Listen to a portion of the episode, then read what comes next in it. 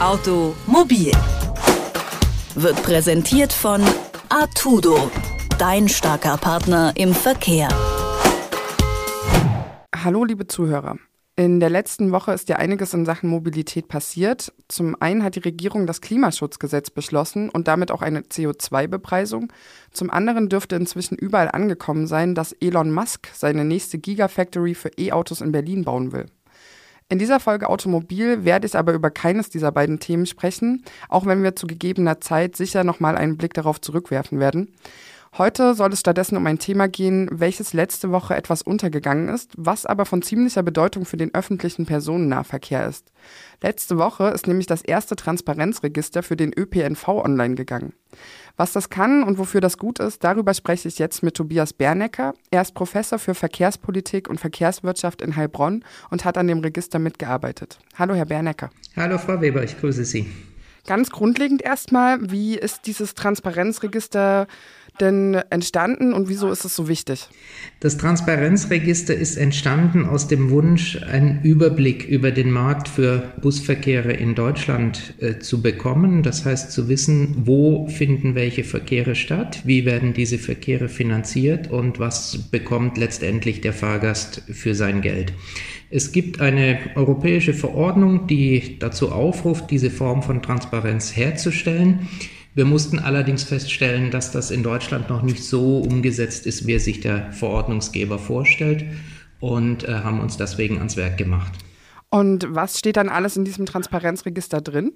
In dem Transparenzregister finden Sie Informationen auf der einen Seite über Leistungen im ÖPNV, das heißt, äh, wie viele Buskilometer in jedem einzelnen Landkreis tatsächlich angeboten werden, und auf der anderen Seite über Kosten, was das kostet für die öffentlichen Haushalte, welche Zuschüsse bzw. Beihilfen in diesen Verkehren stecken und auch letzten Endes damit die Frage, was kostet ÖPNV in Deutschland pro Kilometer oder pro Fahrgast oder pro Einwohner. Und für wen macht dieses Transparenzregister jetzt wirklich Sinn und wer könnte noch alles darauf zugreifen? Auf das Transparenzregister zugreifen kann jeder. Das ist eine öffentlich zugängliche Internetplattform, die sich jeder anschauen kann. Und Sinn macht es für ganz viele. Es macht Sinn für die Fahrgäste, zu wissen, was mit ihrem Geld passiert. Es macht Sinn für die Aufgabenträger, also die Landkreise und die Städte, um sich vergleichen zu können, wie machen wir das, wie machen das andere und was bekommt man für sein Geld. Es macht Sinn für die Unternehmen im ÖPNV, um sich auf diesem Markt äh, mit anderen vergleichen zu können, um äh, sehen zu können, wie werden Leistungen bei den einzelnen Aufgabenträgern vergeben und entsprechend auch abgerechnet. Und es macht natürlich auch Sinn für die Öffentlichkeit, um über diesen Markt einen Überblick zu bekommen. Mhm. Sie hatten es vorhin schon gesagt, das äh, Transparenzregister gründet sich ja auf die Vorgaben einer EU-Richtlinie ähm, welche Transparenz auch für den öffentlichen Personennahverkehr fordert. Das Transparenzregister ist ja jetzt auch schon ein bisschen länger in Arbeit und im Frühling dieses Jahres war man aber noch relativ weit davon entfernt, alle Daten zu haben.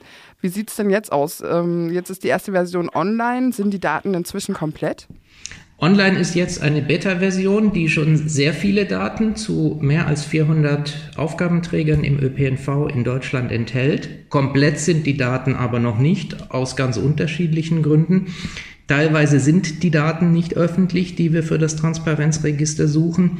Teilweise sind die Daten nur summarisch ausgewiesen, das heißt, man muss sie erst auseinander dividieren, um genau die Informationen zu erhalten, die wir suchen. Und das wollen wir jetzt mit den Aufgabenträgern, das heißt mit denjenigen, die diese Daten zur Verfügung stellen, gemeinsam optimieren, sodass dann Anfang 2020 die erste endgültige Version des Transparenzregisters verfügbar sein wird. Okay, und ähm, ich habe jetzt gelesen, dass das Ganze privat finanziert wird. Wie sieht das denn für die Zukunft aus? Denken Sie, dass sich da auch die Politik früher oder später daran beteiligen wird?